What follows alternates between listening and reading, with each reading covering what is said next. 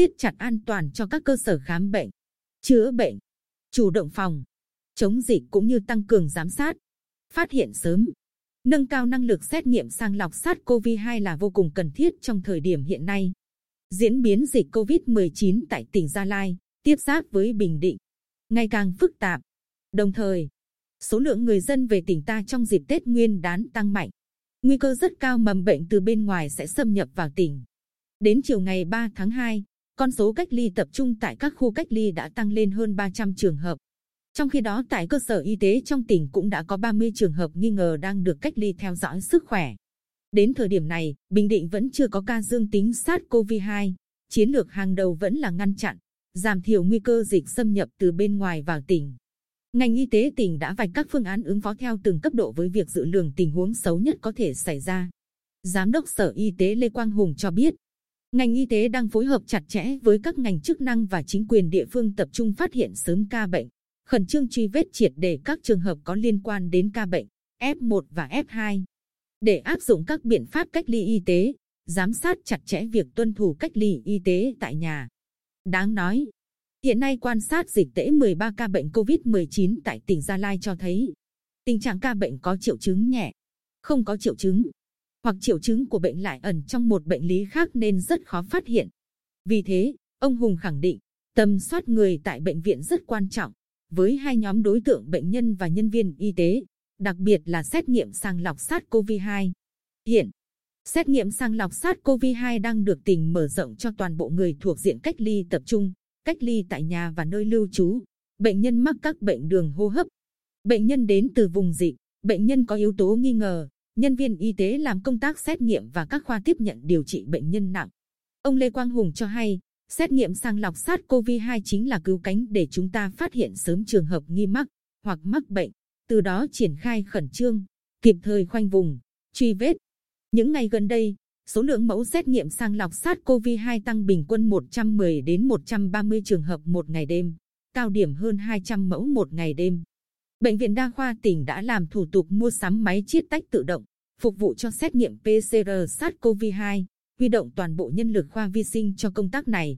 Từ ngày 1 tháng 2, Viện Sốt xét ký sinh trùng côn trùng Quy Nhơn, Bộ Y tế, hỗ trợ cho tỉnh xét nghiệm sàng lọc SARS-CoV-2.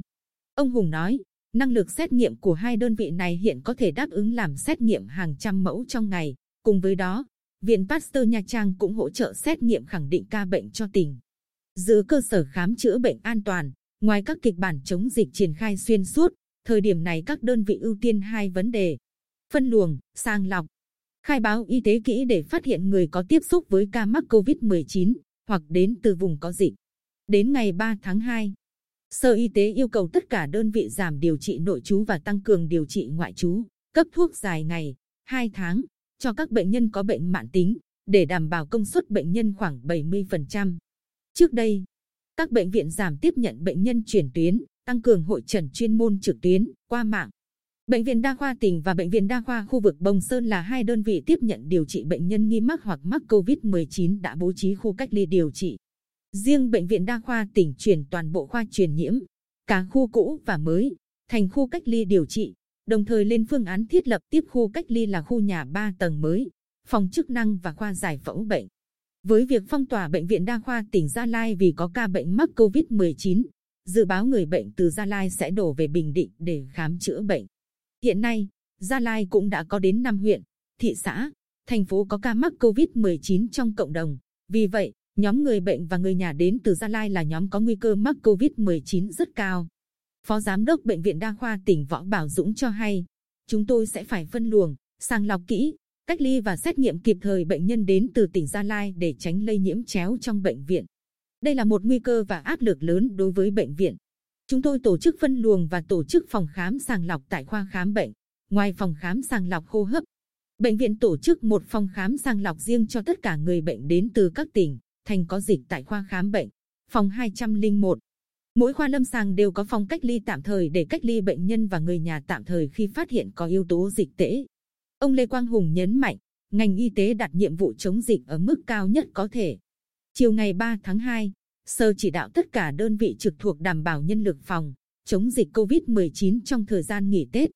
Trong đó, Trung tâm Kiểm soát Bệnh tật tỉnh, các khoa kiểm soát bệnh tật, kiểm dịch y tế, xét nghiệm đảm bảo 100%, quân số, tùy diễn biến dịch để điều động bổ sung nhân lực từ các khoa, phòng khác tham gia thường trực chống dịch.